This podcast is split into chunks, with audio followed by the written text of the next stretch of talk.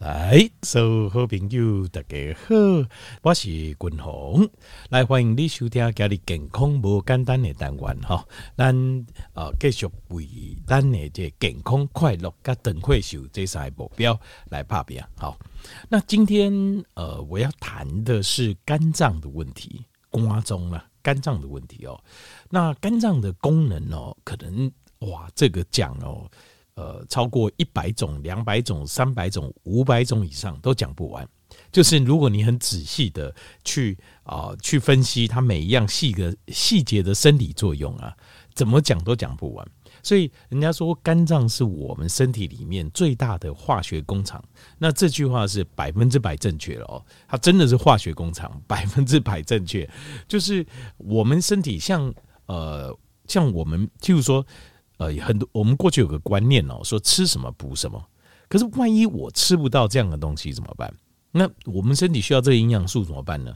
那好在就是我们有肝脏，因为我们的肝脏它就是可以帮我们把这些氢键啊、碳键啊，这边把一个氢氧碳键，这边把一个那个把一个，这边加一个那个加一个，帮我们把我们所需要的东西做出来。它真的是我们身体里面最大而且最复杂而且功能最强的化学工厂。那所以，我今天介绍肝脏哦，就是我先我要介绍肝脏，就是一些重大的作用，就是这些作用啊，啊，这些作用如果如果你没有的话，事情会很严重哦。我就是我介绍这个，就是会出大问题的。那这些小的功能，当然就没办法一一详述哦。你就是知道，肝脏负责我们身体非常非常多的生理作用。那哦，我们讲几个大的功能，让大家了解。好，就是肝脏这个。啊，就是它的一个主要的作用。那当然，很多人可能会呃想着瓜中啊，就是一般的人吧，就是有时候你以前听电视广告啊、电台广告啊，就想说肝脏就是呃就是，例如说解毒好解毒的器官。那这个是没有错，就是肝脏它有这个效果，它有这个解毒，但是这个只是其中的一个部分，这一大部分好。那但是它并不是肝脏的全貌。如果你因为为什么我跟各位要先报告一下，就是肝脏功能，因为你才能够从我们自己身体的症状当中去回推、去理、去试着去思考，就是如果发生这样的症状，我们会知道可能是我们肝脏出问题。好，那这个部分就是你必须要知道，我们才有办法自己思考。好，第一个是什么呢？就是阿莫尼亚，就身体里面的这个阿莫尼亚哈，这个。这种氮哦，这个氮着的这种废物啊，毒素哦，在我们的肝脏，我们会把它转成 urea，urea 叫做尿素，然后这个尿素呢，就可以透过我们尿素循环，我们把从肾脏再把它排出去，从肾脏边排出去。可是如果你没有肝脏把体内的这个 ammonia 把它转换成 urea 的话，尿素的话，这个 ammonia 它是有毒的。这个阿莫尼有毒，它会从全身啊，它会散布到全身。因为你的肝脏失去转化它的能力的话，肝脏是受损。比如说脂肪肝啦，或是肝硬化啦，或是呃这个甚至严重一点肝癌，或者是说你哦就是肝脏的老化跟退化。如果有这样状况的话，这个阿莫尼亚就会跑到你的身上。所以呃，调整明你可以去看那个，就是这种呃，就是年纪大概。可能九十岁以上，然后身体可能呃就是比较不好的，就肾肝肾功能就已经不好的，你会发现哦，在这种呃安养院，好，比如老人院、安养院里面哦，会有一股很强烈的这种很臭的味道。就是他们有没有洗澡？有，不是没有洗澡，因为你们说尿裤子尿在裤子上也没有，他们都有包尿布。可是呢，空气中就会弥漫着一股很臭的味道。那这个味道是什么？这个味道就是阿莫尼亚。因为这个阿莫尼亚哦，它你肝脏无法转成尿素，从肾脏排出之后，它会到你的皮肤啊，到你的皮肤，从你的皮肤里面渗透出来。这也是啊，就是有人说老人味，老人味啊，就是你一会多掉啊。为什么人家说胃有个老人味？主要就是因为你的肝脏，你的肝脏这个转换阿莫尼亚的味道转换。的不完全转换不完全之后，这个阿莫尼亚它就会跑到你的血液当中，会到你的皮肤当中。那当然也会让你的皮肤变老，让身体里面，因为它是毕竟它是有毒的东西，它会让你的皮肤看起来变得老。所以肝脏的健康是很重要的。而且这个东西哦，你例如说，阿莫尼亚没办法转成 urea 尿素，可是尿素在我们身体它是一个很重要的一个过程的产物，我们要经过尿素循环，然后我们要想办法把从肾脏排出去。过程当中，它还可能是一个抗氧化物，那这个东西你就完全没有了。就是你肝脏不好的话，这一块就没有。还有阿莫尼亚如果跑到你的大脑的话，像是肝病末期哦，你会发现他讲话会有那种我们说譫妄。就是讲话就很奇怪，颠三倒四的这样子。那呃，就是有时候又很容易生气啊，情绪不对。其实那是因为阿莫尼亚的关系，因为它跑到大脑了，跑到大脑之后，大脑就会产生这种混乱 （confusion）。那所以在肝病的末期的时候，问题很多啊。其中第一个就很明显，就是你会发现他行为就是情绪那个大脑整个就改变掉了，然后身体会发出臭味，就是这样子。这就叫阿莫尼亚。所以肝脏那个功能是很重要的哦，就是。这个部分就是帮我们做转换，把阿莫尼亚转成啊这个 urea，就是尿素，然后再把它排出体外。好，另外还有就是第一个，这是第一大功能，就是转换阿莫尼亚。第二大功能就是我们的荷尔蒙在身体里面，有时候它的量会分泌过头。像有些女生，像有些女生哦，她的这个呃卵巢啊，她们分泌这个雌激素啊。好，雌激素啊、黄体素啊等等，可是有时候它分泌的量过多了，或者是说我们压力大，肾上腺分泌肾上腺素，它的和可体松它的量会过多，有些会量过多这个状况。那另外男性的话，有些人他是呃雄性荷尔蒙分泌的量会过多，这些过多的这些荷尔蒙啊，它在流进血液当中，当它到了肝脏的时候，我们的肝脏会把它做个调整。把它调到正常的浓度，这我们叫做 buffering，就是缓冲的功能。所以我们的荷尔蒙不会直接影响到我们整个身体的状况。因为你如果长期的这个女性荷尔蒙过多，你的身体会长很多的东西出来。因为 estrogen 就是会让我们身体会长长大，可能你的肿瘤会变大，可能你的癌细胞会变大，然后你的脂肪会变多。哦，所以很多人有这种多囊性卵巢，就是你会看经痛啊等等的问题哦。其实它就是因为它的这个荷尔蒙的分泌哦，女性荷尔蒙分泌的量过多了。那这个时候肝脏就是扮演一个缓冲的角色。所以如果你肝脏好，你的肝脏就有办法去缓冲它。那当然，所以你看很多，例如说有经痛哦，多囊性囊肿的女生哦，如果如果还有再加上脂肪肝哦，就是她可能比较胖。又脂肪肝，脂肪肝它就会影响到肝脏的缓冲的功能。这个时候你就会发现，通常它这个呃，就是例如说经痛，或是这个我们讲月事症候群啊，月经症候群的问题就会更加严重，就是这样子。因为它的肝脏受损，所以它肝脏没有办法帮它做一个缓冲的角色。因为脂肪肝嘛，脂肪肝会造成慢性的肝发炎。所以如果你有这种。呃，多囊性囊肿啊，或者是说那种经痛的问题哦，还是就不要多过胖，就是过胖，体脂率不是胖而已，是体脂率高。因为有些女生看起来不胖，可是她体脂率太高了。那体脂率高就是这个问题，就是它容易造成肝脏病，而肝脏是在帮你，它在你必要的时候，你的荷尔蒙失调的时候，它在帮你做缓冲的 buffering 的，这个时候它就没办法做 buffering。那标志什么呢？包括雌激素。那刚刚像是可体松，像你压力大的时候，压力大的时候，你的。呃，可体松会大量分泌。那有些人是慢性压力，就我们讲，就是造慢性压力啊，造成焦虑啊，或是忧虑啦，然后造成自愈神经失调啦，然后造成精神科疾病等等。它是因为可体松长血，可体松的分泌，这个时候你的肝脏它也扮演一个缓冲的角色，它可以帮你把血液中的肝的可体松啊，这个对身体会造成这个压力的的反应的这个荷尔蒙啊，会帮你压下来。可是你如果肝不好，比如你肝脏有发炎哦，你肝脏发炎或脂肪肝，我觉得女生有时候体脂肪都比较高，那体脂肪高，她肝脏就容易发炎，就容易脂肪肝，脂肪肝肝脏就会容易慢性发炎，影响到它的这个功能的话，你的科体松就降不下来，就压不下来。那有些男性他有这种男性荷尔蒙过高的问题哦，雄性荷尔蒙过高的问题，那这个时候肝脏也会帮你做一个缓冲，好让你，因为雄性荷尔蒙它。啊，虽然说雄性荷尔蒙通常哦，呃，这个对男性来讲，我们中老年之后，我们都希望它高一点，好，因为我们比较能够维持这种男性的这种呃积极啊，然后体脂率比较低啦，然后比较，可是，在年轻的男性的时候，如果他太高的话，也是一个问题，就是他会变得比较 aggressive，就是侵略性比较高，甚至于就是比较躁动，甚至有暴力的倾向。那这个时候，我们的肝脏如果功能好的时候，就可以做个缓冲。好，这就是荷尔蒙的缓冲，这也是非常重要的功能。好，第三个非常重要的功能就是我们的甲状腺。甲状腺，那很多人就想说，我的甲状腺很好啊，我没有问题啊。好，其实我们身体里面甲状腺的功能是不是正常？甲状腺跟什么有关？就是你每天你是不是能够神采奕奕？就是你能不能精神能够好？你每天是不是可以感受到，就是哦，你的能量的使用很顺畅，新陈代谢率很 OK？你吃的东西可以转成你的体能，像这些，还有每天的呃维持自己每天的这个输出是正常的。其实这个东西哦，就是要看甲状腺你的功能好不好。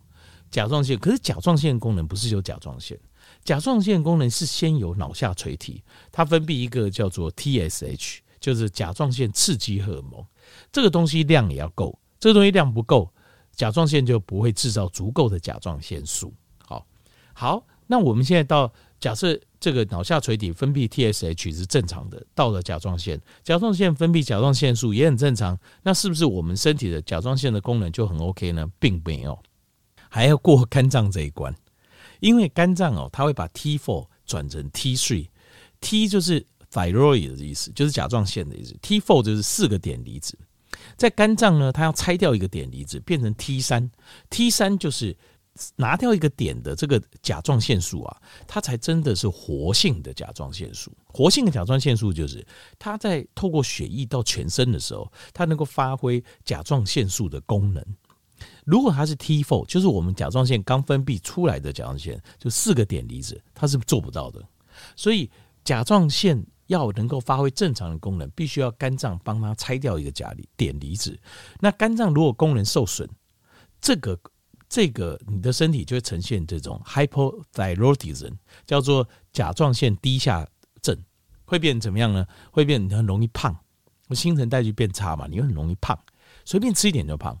然后另外整个人会非常没有精神，那吃东西啊、吃的就是一直胖一直胖，吃一点点也会一直胖。那新陈代谢率非常非常低，然后整天都很疲倦，这个叫 hypothyroidism，就是甲状腺低下症。那这个也是要肝脏。甲状腺功能要完全，就是要肝脏，你的肝脏要好，才有办法帮你把 T4 转成 T3。好，这个第三大功能，在第四大功能就是一个非常重要，就是 GH，就是生长荷尔蒙。那生长荷尔蒙这个东西哦，在呃，就是小朋友、青少年阶段啊，或是呃成年阶段啊，都是很好的东西。为什么？因为它帮我们成长，骨骼啊、肌肉啊。你的器官呐、你的大脑啊，让你的发育越来越成熟，越来越成熟。那在呃，在二十几岁之后，成年之后也很好。为什么？它会帮你修复，生长荷尔蒙会帮你修复，就是你坏掉的，它会赶快帮你修复，帮你重新把它修好。所以你看，年轻的时候，我们有时候熬夜啊，一两天、两三天啊，或者我们去运动哦，酸酸痛哦，它好得很快。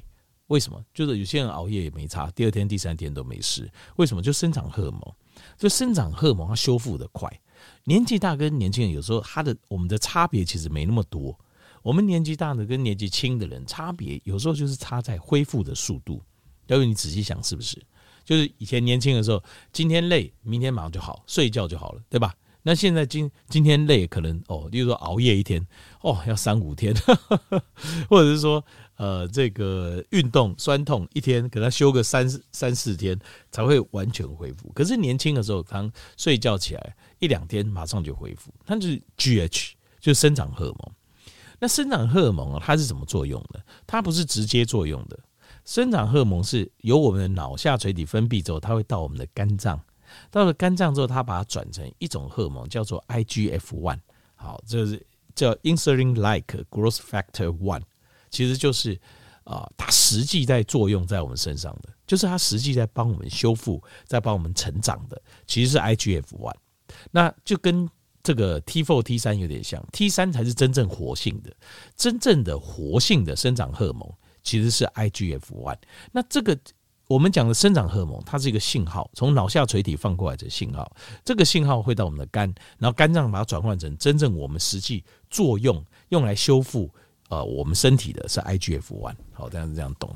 所以第四大作用就是把生长荷尔蒙转换成 IGF one 这个实际作用的荷尔蒙。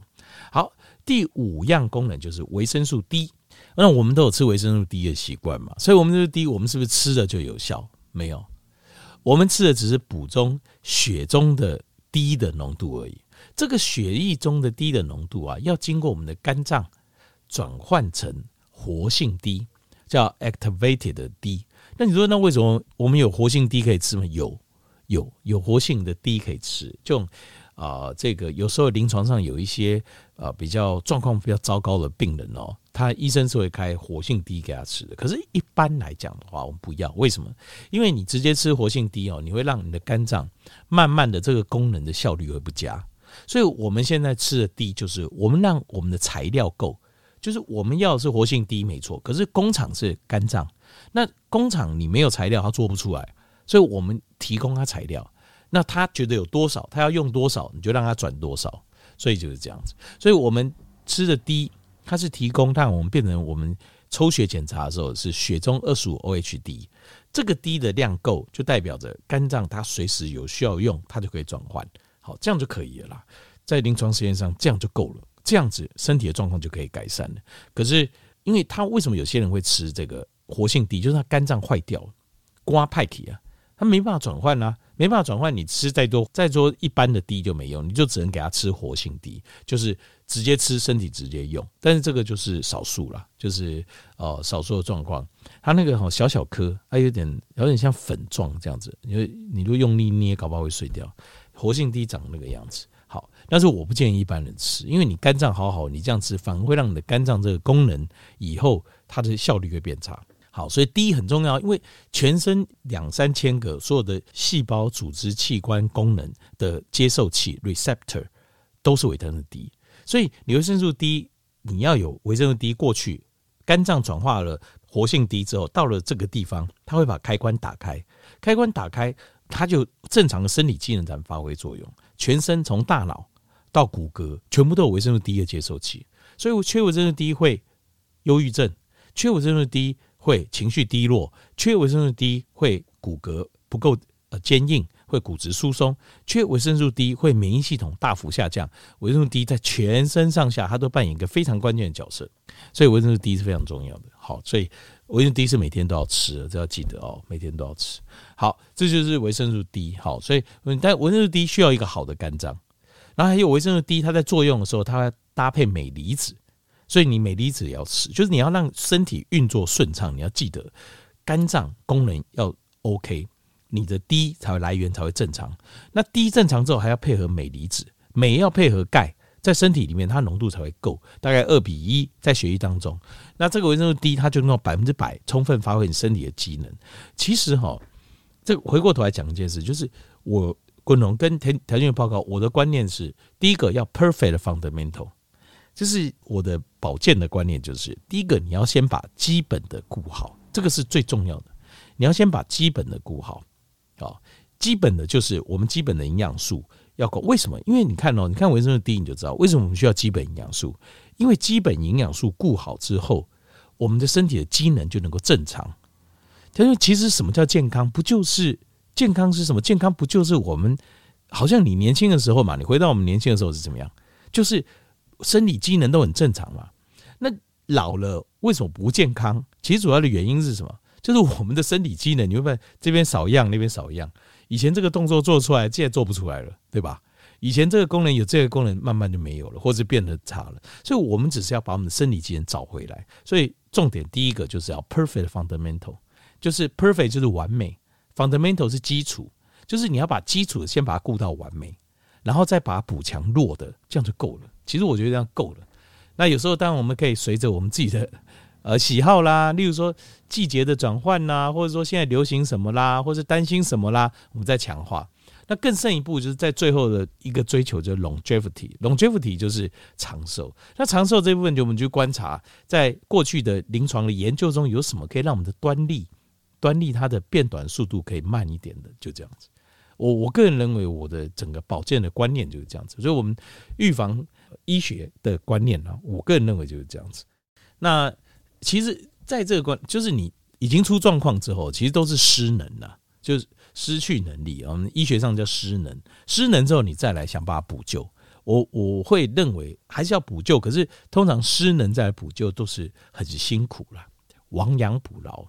所以我会这样觉得，就是呃，就是年纪大之后哈，你要你要有一个，我我个人这样觉得哦，譬如说我自己啦哈，譬如说，假设我有一个习惯，不管是我吃保养品、保健品，或者说我的运动或是什么，如果我发现这样的习惯，整个生活模式能够让我维持在我的。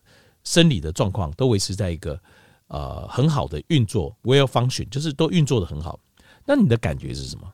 你的感觉会觉得我们的日子过得很平常，很 OK，很平常。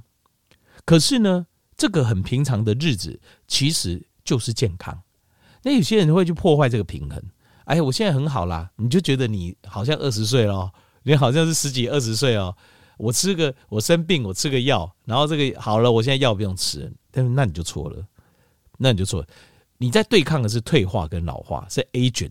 我们在对抗的是老化这件事。我们今天刚好有一个，不管是保养品也好，或是生活方式也好，运动方式也好，能够帮你对抗这个老化。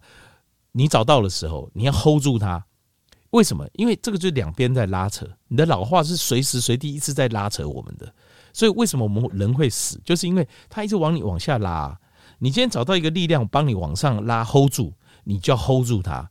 总有一天还是会 hold 不住。或许九十或者九十五岁的时候，我们还是会 hold 不住。Hold 不住的时候，让它再慢慢真的往下拉。可是如果你在六十岁、五十岁、六十岁、七十岁这个阶段，你找到一个机会，你找你把你往下老化、退化的身体，你拿到。一个力量帮你拉住，往上 hold 住的时候，你要 hold 住它，hold 得越久越好，这个才是长寿的一个关键呢。很多人就是啊，这个哎，好像有人抓住我了，然后就呃喜新厌旧，哎呀，这个没啥，丢掉这只手放掉，我再去找新的。对不起，当你在找的时候，你就身体就一直往下坠，然后你想，没有我赶快再找回来。哎呀，这去找，麻烦你再拉我一下。哎，怎么这次拉的力量不够？为什么？为什么？因为你已经快掉到底部了，你已经快掉到可能生病的边缘底部了。所以，当你找到一个方式，让你的 well function，就是你的身体健康运作很好，保养品也好，生活方式也好哦，不要放。要记住这个观念，不要放，放了不见得下次人家有办法再拉你一把。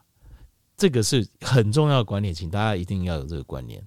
我自己这样认为。然后每一天轻轻松松的起床。你看到呃，人家那个温差变化，一天台湾死掉六七十个人，最年轻三十几岁，然后你会觉得很好，我都没有什么感觉，没什么不舒服，好，每年都是这样，春夏秋冬这样很正常过，要惜福啊，你要感恩，你要惜福啊，大部分的问题都出在这里，就是你觉得很平凡的日子，其实在你生病的时候是你触不可及的，你连摸都摸不到的，可是你不懂得惜福。所以你把身边你觉得已经很习惯的东西放掉，嫌东嫌西，然后你把它放掉，放掉你不见得有人，你掉下去是有人，下次还有人会 hold 住你啊，你懂吗？所以人要惜福，要感恩呐，就是在任何时候能够让我们过上平凡的日子，我们为什么都要平要要惜福要感恩？因为平凡其实就很不容易啦。谁说平很平常的很平凡的过日子是很容易的事？没有啊。从来都不是一件容易的事啊，所以健康也好，人生也好，都是一样。我们可以过上平凡和幸福的日子，这个就是很不容易的事情了。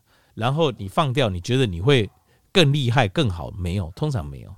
通常，通常接到的都是都是我们在讲 shit happens，就是人就是讲常常喜新厌旧、常常换来换去的人，就是通常你。接到事情都会是倒霉事啊，你的人生通常就不会顺利了，不各方面都是了。所以平凡幸福，其实平凡就是一种非常重要的幸福，一定要有这个观念。健康也是，人生也是啊，OK 吗？不要整天嫌东嫌西啊，这个不好，那个不好，这个是这个是很不好的习惯。好，这个第六样就是解毒。我们讲肝脏的解毒，解毒是这样子，通常的毒素，大部分毒素都是油溶性的。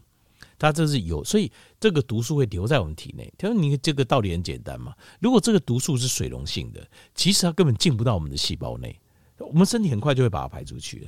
可是有一些油溶性的东西，它毒素它会留在我们体内。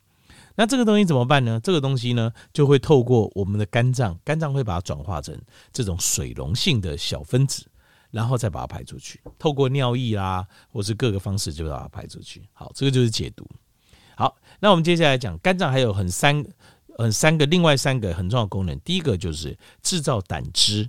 好，制造这个胆汁，那为什么呢？因为胆汁哈能够帮助我们分解，在脂肪中把脂溶性维生素分解开来，包括 A、D、E、K，把它分解开来，让我们身体能够吸收。脂溶性维生素在我们身体都是重要中的重要，维他命 A，皮肤、眼睛、大脑，好维呃维他命 D，全身上下所有正常生理机能开关。维他命 E，我们 t o c o t r i n o 就是我们身体最重要的抗氧化的功能，呃，保护我们的心脏跟肌肉。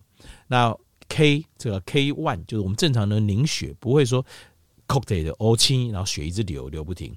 K two 帮我们把血液当中这些钙质钙化的东西转到骨头里面去，这都是最关键的营养素，脂溶性的维生素，这个都需要靠胆汁。那所以你肝脏受损的时候，你的胆汁分泌量不够，或是品质不好，就会怎么样？